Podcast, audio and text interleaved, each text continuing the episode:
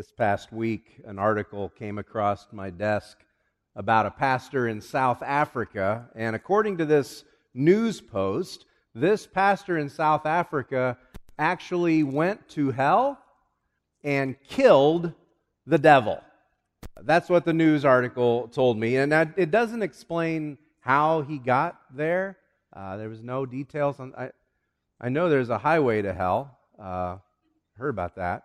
I don't know if there's an on ramp in South Africa. I don't know if there's a layover someplace, but somehow he went to hell and, and, he, and he killed Satan. And, and this is what the pastor said. He said, When I got to hell, there was a queue of millions waiting to be. Now, this was a complicated word, and it did not translate from the original in, in whatever the language was.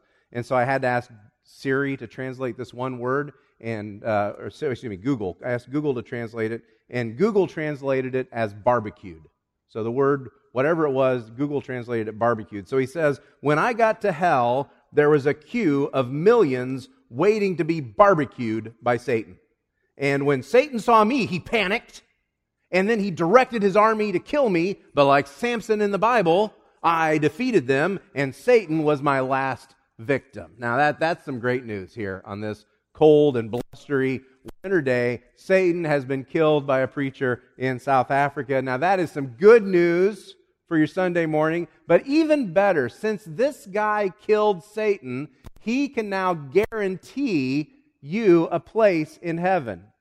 In fact, he's selling tickets, and they only cost, I think this is a bargain, they're only $7,000 a piece. $7,000 ensures that you get to go to heaven. And I think that's great I got to be honest, you know me, I'm a little curious about the barbecue, though. So that's just me. Uh, you tell me there's a barbecue going on, mm, I'm probably going to be there.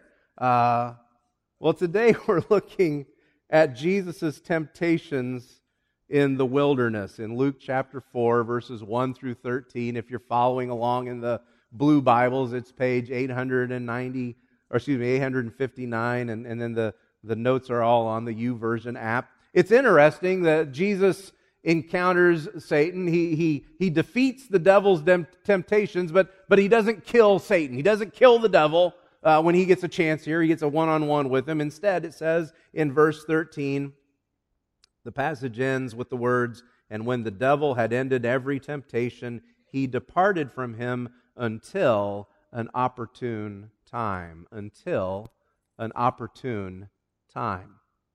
Later on in chapter 4, Jesus encounters a man who is possessed by an evil spirit, and Jesus casts that evil spirit out of the man. A little later in chapter 8, Jesus encounters a man who is possessed by so many spirits that when he asks, What is your name? the demons respond, We are legion because we are many. Over and over again through Luke's gospel, Jesus encounters evil. Over and over again, he defeats evil. Again and again, he takes away the devil's power. Jesus does, Jesus does that.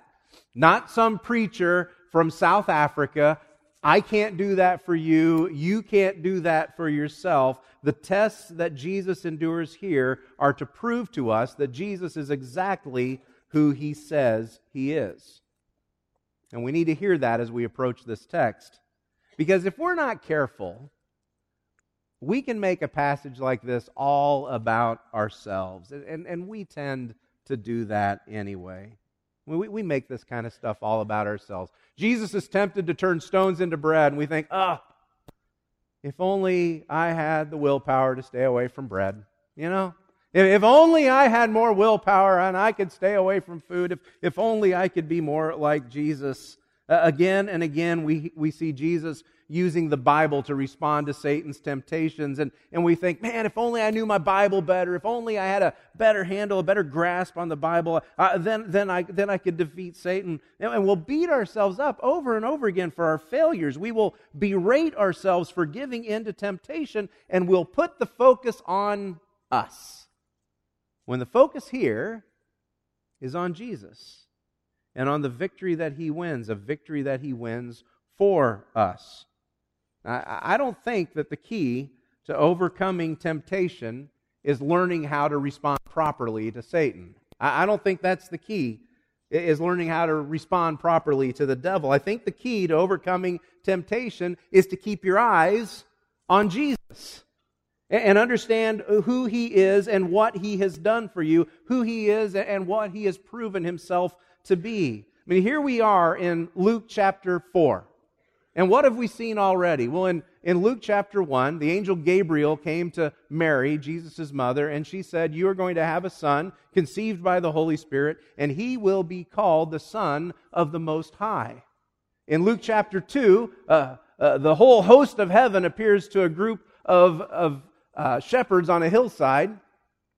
And what do they declare? They declare the birth of the Savior, who is Christ the Lord. And then in chapter 3, Jesus is baptized by his cousin John, and a voice comes from the clouds, a voice comes from the heavens saying, You are my beloved Son. With you I am well pleased. And here in chapter 4, he's in the wilderness being tempted what do you suppose we're supposed to learn here? What do you think we're supposed to learn here? Three Bible verses to respond to temptation. Is that what we're supposed to learn?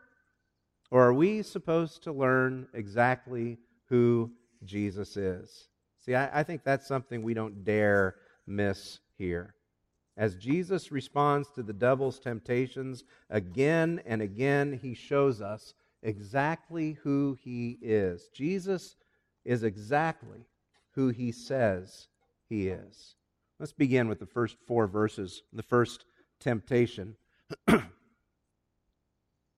and Jesus, full of the Holy Spirit, returned from the Jordan and was led by the Spirit in the wilderness for 40 days, being tempted by the devil. And he ate nothing during those days, and when they were ended, he was hungry. The response to that verse is, well, duh. you don't eat for 40 days, you're probably going to be hungry. Some of you, your stomach's growling right now, right? And so, the devil said to him, verse 3, If you are the Son of God, command this stone to become bread. And Jesus answered him, It is written, Man shall not live by bread alone. You read that, and I hope you hear echoes of other stories from the Bible as you read that passage. 40 days in the wilderness. 40 days in the wilderness sounds a little like 40 years in the wilderness, doesn't it? 40 days in the wilderness, and we think of Israel 40 years wandering in the wilderness.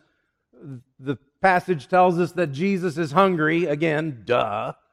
And we can't help but think about Israel wandering in the wilderness those 40 years, wandering and hungry. And in fact, the verse that Jesus quotes to the, to the, to the devil, the verse that he quotes is from Deuteronomy chapter 3, verse 8. And if we read the whole verse, not just the part that Jesus quotes, but the whole verse says this And he, that is God, humbled you and let you hunger and fed you with manna, which you did not know, nor did your fathers know, that he might make you know that man does not live by bread alone, but man lives by every word that comes from the mouth of the Lord. You see, it wasn't about the hunger.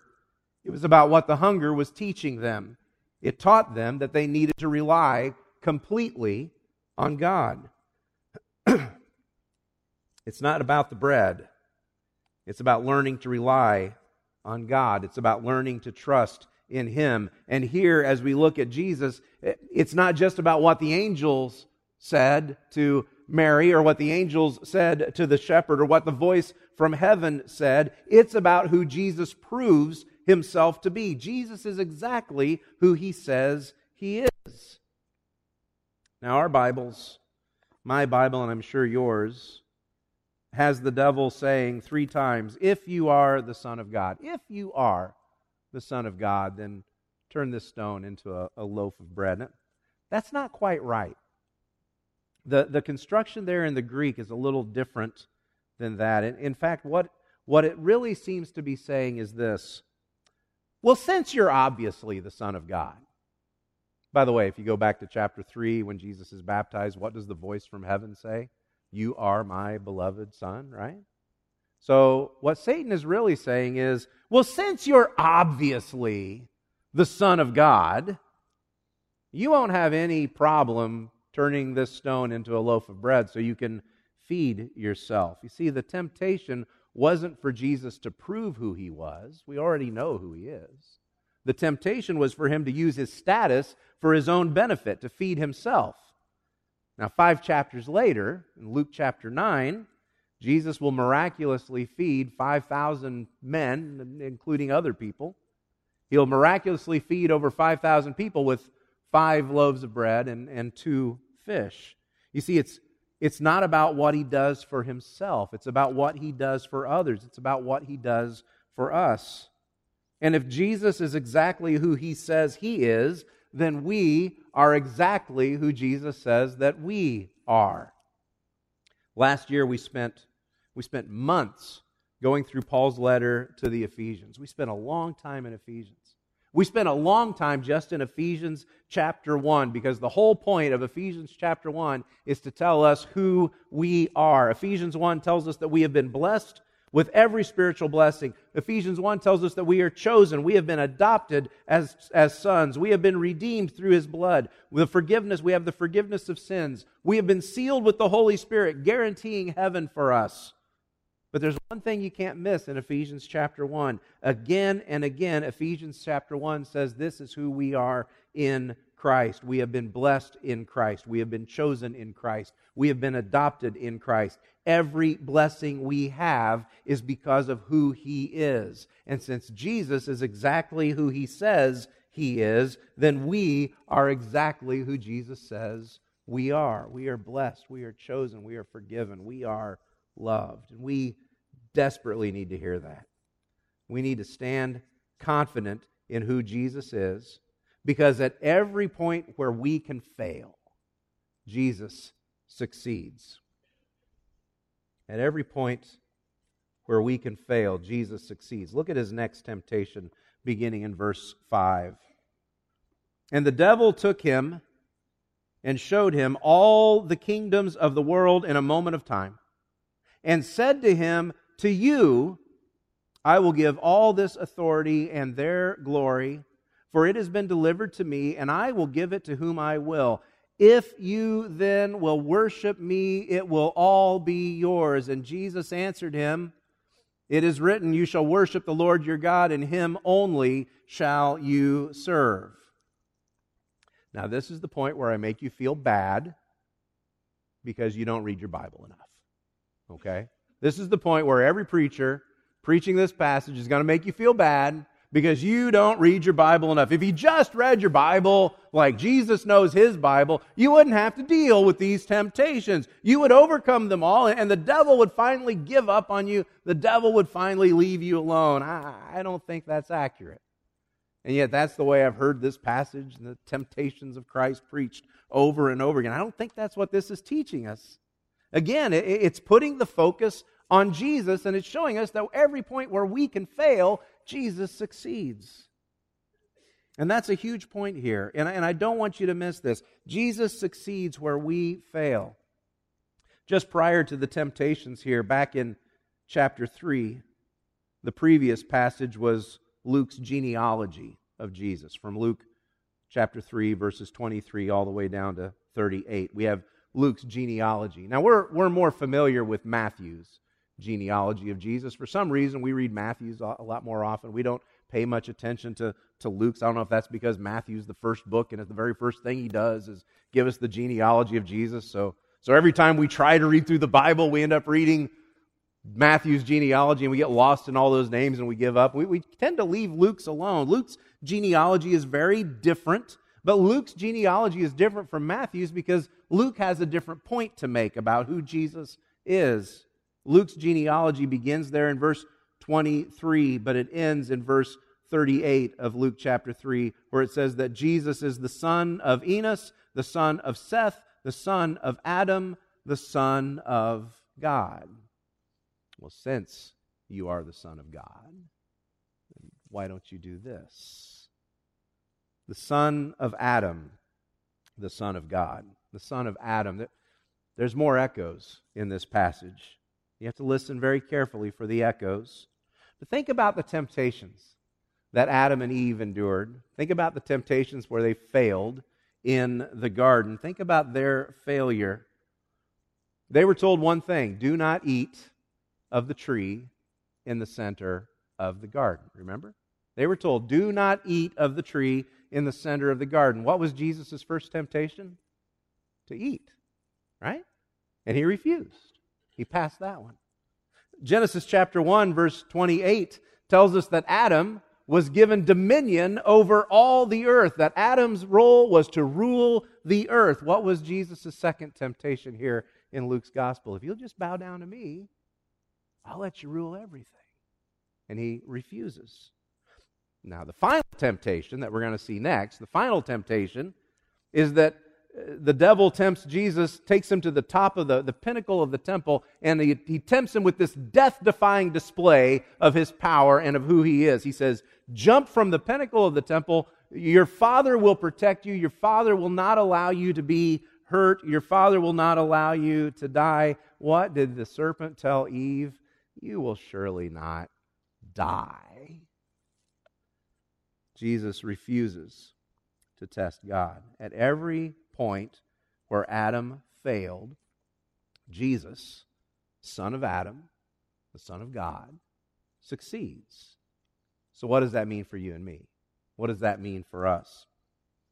Later on, Paul writes in Romans chapter 5, verse 12, Romans 5 12, therefore, just as sin came into the world through one man, through, through Adam, and death through sin, so death spread to all men because all sinned. Every single problem that you and I have in this world can be traced back to Adam's failure in the garden. And so the answer for you and me is not that we need to try harder. The answer to you and me is, is not if we only read our Bible the right way and learn how to respond to, to Satan, uh, we'll, we'll survive. If we read our Bibles more, we'll notice again and again we are called to look to Jesus, to the victory that he has won for us, to the hope that we have in him. And so Paul continues there in Romans chapter 5. He continues in verse 18 Therefore, as one sin, as one trespass led to condemnation for all men, so one act of righteousness leads to justification and life for all men. For as by one man's disobedience, Adam. By one man's disobedience, the many were made sinner. So by the one man's obedience, the many will be made righteous. By one man's obedience, by keeping your eyes on Jesus, many will be made righteous. I can't say enough about the wonderful things that the Alcoholics Anonymous group that meets here on Saturday night does. I, I get a sit across the road and see the cars, and I'm just amazed at the numbers that you have some nights. Just blows my mind. Uh, the things that they do uh, for each other, the way that they care for each other, the way that they fight those battles together, the victories that they celebrate together. But you know, if you read the Big Blue Book, and if you read the 12 steps of Alcoholics Anonymous, if you read any of the 12 steps for, for any struggle that people have, you will not find at the top of the 12 steps. Number one, get good at not drinking anymore, right? That's not number one, is it? Get good at not drinking. Uh, get good at not sinning. Get good at not being tempted anymore. That's not number one. Instead, number one is we admit that we are powerless. We are powerless. We have no way to defeat this in and of ourselves. That's number one. Number two, I came to believe that there is a power greater, to, greater than me. I came to believe there is a power greater than me that can restore sanity. And whatever the insanity in your life looks like, whether it's alcoholism, whether it's uh, whether it's depression, whether, whether, it is, uh, whether it is any other temptation, whatever the insanity in your life looks like, you don't defeat it on your own. You defeat it by recognizing what Jesus has already done for you. And that's the victory that Jesus wins over temptation here. Because despite all that the devil throws at him, Jesus holds to his mission to save us. Jesus holds on to that mission. By the way, I, I really do want you to read your Bibles more, okay? Don't hear me saying, stop reading your Bible or, or don't read your Bible. I really do want you to read your Bibles more. I hope you do. In the pages of these books, this book, you find life, you find strength, you find Jesus. And if you've read through the temptations before, you've likely read through them again in the Gospel of Matthew, uh, Matthew chapter 4, and has the parallel to this passage. Matthew chapter 4 also has the account of Jesus' temptations. But if you've read them in Matthew, you may have noticed that something's a little different here. The order of the three temptations is different. In Matthew, Jesus is first tempted to turn the stones into bread. And then the second temptation is that he would throw himself down from the pinnacle of the temple and, and that his father would save him. And then the third temptation is Jesus is led away to a high mountain where he sees all the kingdoms of the earth, and, and the devil tempts him, If you just bow down and worship me, I'll give you all of these. So in Matthew, the order is bread, temple, mountain.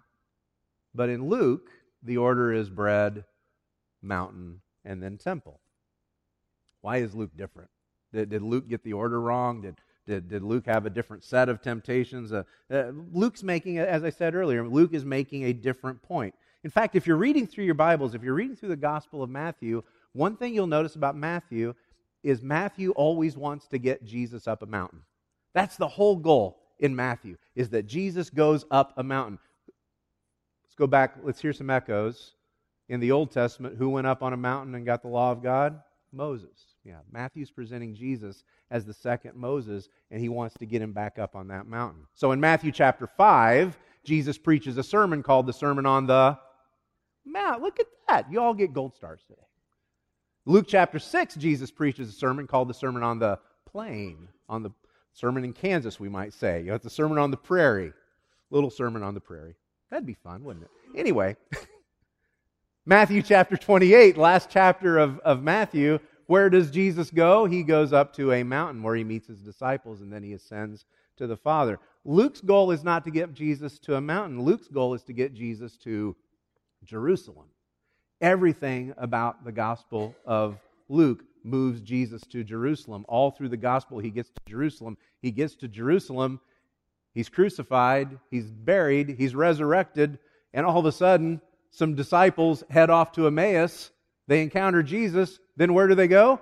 Back to Jerusalem. It's all about getting to Jerusalem. That's where Luke picks up in his next book, in the book of Acts. But it's all about getting Jesus to Jerusalem. The goal is Jerusalem. And you hear that in the way Luke presents the final temptation. Look at verse 9. And he, the devil, he took him to Jerusalem and set him on the pinnacle of the temple and said to him, if you are the Son of God, since you are the Son of God, throw yourself down from here, for it is written, He will command His angels concerning you to guard you, and on their hands they will bear you up, lest you strike your foot against the stone. And Jesus answered him, It is said, You shall not put the Lord your God to the test. The pinnacle of the temple was likely the southeast corner of the temple. Southeast corner of the temple was called the, uh, the, the, the royal porch, and it looked over the Kidron Valley, which was about 450 feet below. Is Jesus, is anyone going to survive a jump from the pinnacle of the temple 450 feet below? The Jewish historian Josephus, who, who had seen it apparently, he said if anyone stood on the pinnacle of the temple, they'd get dizzy. He just says it was a dizzying height. And so Satan says, You will surely not die. Your father's going to protect you, and, and everyone is going to see your power. They are all going to worship you. But you see, that's not how Jesus was getting to Jerusalem. He not going to get to Jerusalem by Satan's power. He was not going to get to Jerusalem by, by a big show of his own power. Rather, as we're going to see in the coming weeks, as we make our way through the Gospel of Luke, Jesus gets to Jerusalem person by person, life by life, encounter by encounter, engagement by engagement, table by table.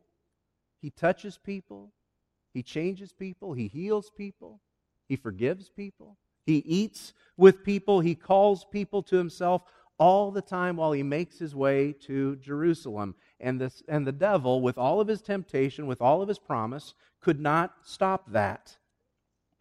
Luke chapter 9, verse 51 is a, a pivotal, pivotal verse in the Gospel of Luke. It's in Luke 9 51, where Luke writes, When the days drew near for him to be taken up, he set his face to go to Jerusalem. He set his face to go to Jerusalem. No power of hell, no scheme of man could keep him from the cross. Luke chapter 19, verse 10, Jesus says, The Son of Man came to seek and save the lost. I tell you, the devil's big temptation for you and me is to make us feel like we're lost to make us feel like we are worthless, that we have blown it one too many times. How could God love you? Why on earth would God want to save you? But what Jesus proves here in the wilderness is there is no power that can keep him from you. He will not be distracted. He will not be dissuaded. He will not take a shortcut. He came to seek and save you. That's why when we go back to Ephesians 1, and we see all of those things that are true about who we are in Christ that we are blessed in Christ, we are chosen in Christ, we have been adopted in Christ, we are redeemed. All of those things are past tense, they're past perfect tense. They are completed, never to need to be completed again because they have been completed in Christ. The, you have victory. You have victory over sin because Jesus is victorious. And if your identity is found in Christ, then the devil does not get a rematch for your soul. You know? I'm sorry to the, I have to say sorry to the preacher in South Africa, but I don't believe him. Uh, I don't know, and I don't have $7,000 for a ticket to heaven anyway. Last, last I knew, you got there for free. But, uh, you know, the devil doesn't get a rematch. Satan's not saying to, to Jesus, you know, I've been working out, and I think I could take you this time. Spent the last 2,000 years working out. I've been really working on my core. I think I could take you. No, it is, it is finished. It's finished once and for all. And if your identity is found in Christ, then it has been finished on your behalf. Verse 13 says, And when the devil had ended every temptation, he departed from him until an opportune time. Keep that in mind. The, the Bible is clear. These were, these were not the only temptations that Jesus endured.